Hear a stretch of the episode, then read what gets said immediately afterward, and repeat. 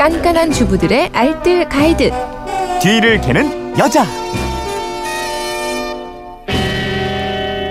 생활의 지혜가 있습니다. 뒤를 캐는 여자 오늘도 곽지연 리포터와 함께할게요. 어서 오십시오. 네, 안녕하세요. 네.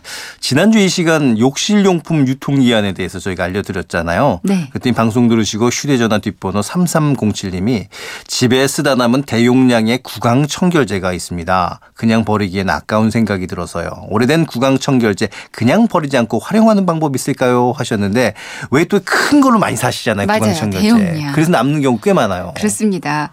이제 구강 청결 제는 화학적인 작용을 통해서 입안에 청량감을 주고 충치와 잇몸 질환 예방하는 구강 위생용품 중에 하나잖아요. 휴대가 간편해서 칫솔질을 할 수 없거나 개운한 느낌 때문에 주로 사용하는데요.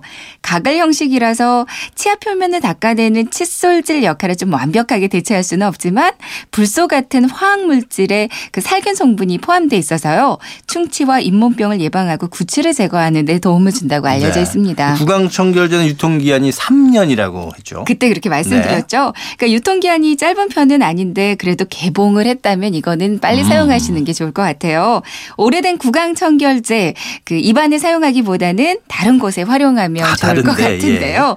실제로 구강 청결제가 처음 만들어진 발명 목적이 음. 가글만을 위한 건 아니고요. 아, 그래요? 외과 수술 전에 살균 소독을 위해서였다고 하거든요. 어. 그러니까 1970년대까지는 구강 청결제가 가글을 목적으로 판매되지 않았다고 아. 합니다.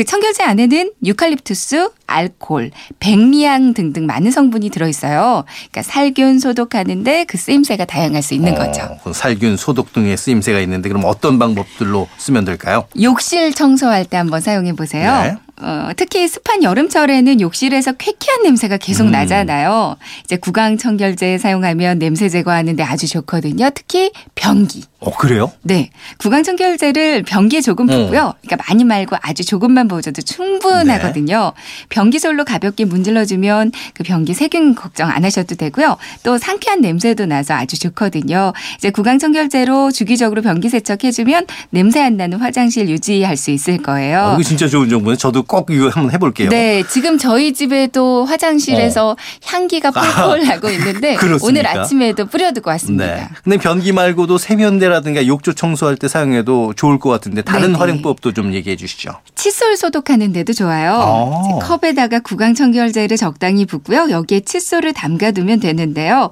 2시간 정도로 담가둔 다음에 깨끗이 헹궈서 햇빛에 바짝 건조시켜 줍니다. 이렇게 하면 칫솔에 붙어 있는 세균까지 없앨 수가 있고요. 또 여름철에 쓰레기통에서 좀 악취도 많이 나잖아요. 자, 하루만 늦게 갖다 버려도 금세 냄새가 진동을 많이 하는데요. 분무기에다가 구강 청결제를 넣고 쓰레기통에 수시로 뿌려주시면 되고요. 어. 아니면 구강 청결제를 티슈에 묻혀서 휴지통 윗부분에 그냥 넣어두세요. 네. 쓰레기 냄새 대신에 그 청결제 특유의 상쾌한 민트 향이 나는데요. 민트 향이 생각보다 좀 강하게 나서 아주 좋더라고요. 오늘 이거 굉장히 유용한 방법들인데요. 그렇죠. 저는 그래요. 예. 쓰레기 냄새 대신에 민트 향 나면 얼마나, 얼마나 좋겠어요. 좋겠어요. 네. 그리고 텔레비전 화면을 닦아줘도 좋다고요. 네네. TV나 뭐 컴퓨터 모니터 화면을 구강 청결제로 닦으면 번들거리는 기름층과 지문을 또 말끔히 지울 수가 있어요. 스마트폰 화면 닦을 때도 좋은데요. 마른 수건에다가 구강 청결제를 조금만 묻혀주고요. 어. 다시 마른 수건으로 여러 번 문질러주면 이것도 깔끔해집니다. 그렇군요. 용도 네. 다양하네요. 많죠. 이거 말고도 또 무좀 제거에 활용한다는 얘기도 있더라고요. 이렇게 활용하시는 음. 분들도 꽤 많으시더라고요. 이제 대야에다가 구강 청결제를 붓고 30분 정도 발을 담그면 무좀균이 제거된다고 그렇게 많이 알려져 있어요. 네. 근데 이거는 피부과 전문의들에 따르면요. 구강 청결제에는 알코올이 꽤 높게 함유되어 있다고 합니다. 어. 그래서 피부에 강한 자극을 줄 수가 있어요.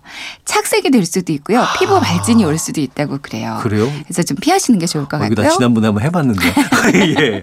파랗게 착색 안 되셨나요? 어, 다행히 저는 한 15분 하다 올해 30분 정도는 못 하겠더라고요. 네네. 예. 좀 따끔따끔할 네. 것 같아요. 뿐만 음. 아니라 겨드랑이 쪽에다가 데오드란트 대신에 아. 활용하시는 분들도 있는데 이것도 역시 피하는 게 좋다고 그러네요. 어, 아, 이것도 피해야 된다. 네네네. 하지 알겠습니다. 마세요. 네. 자, 오늘 내용 세 줄로 정리해 볼까요? 네. 첫 번째 구강 청결제를 티슈에 묻혀서 쓰레기통 안에 넣어두거나 변기에 조금 붓고 솔로 닦아주면 악취가 제거됩니다. 두 번째 컵에 구강 청결제를 담아서 칫솔을 담아두면 살균 소독에 도움이 되고요.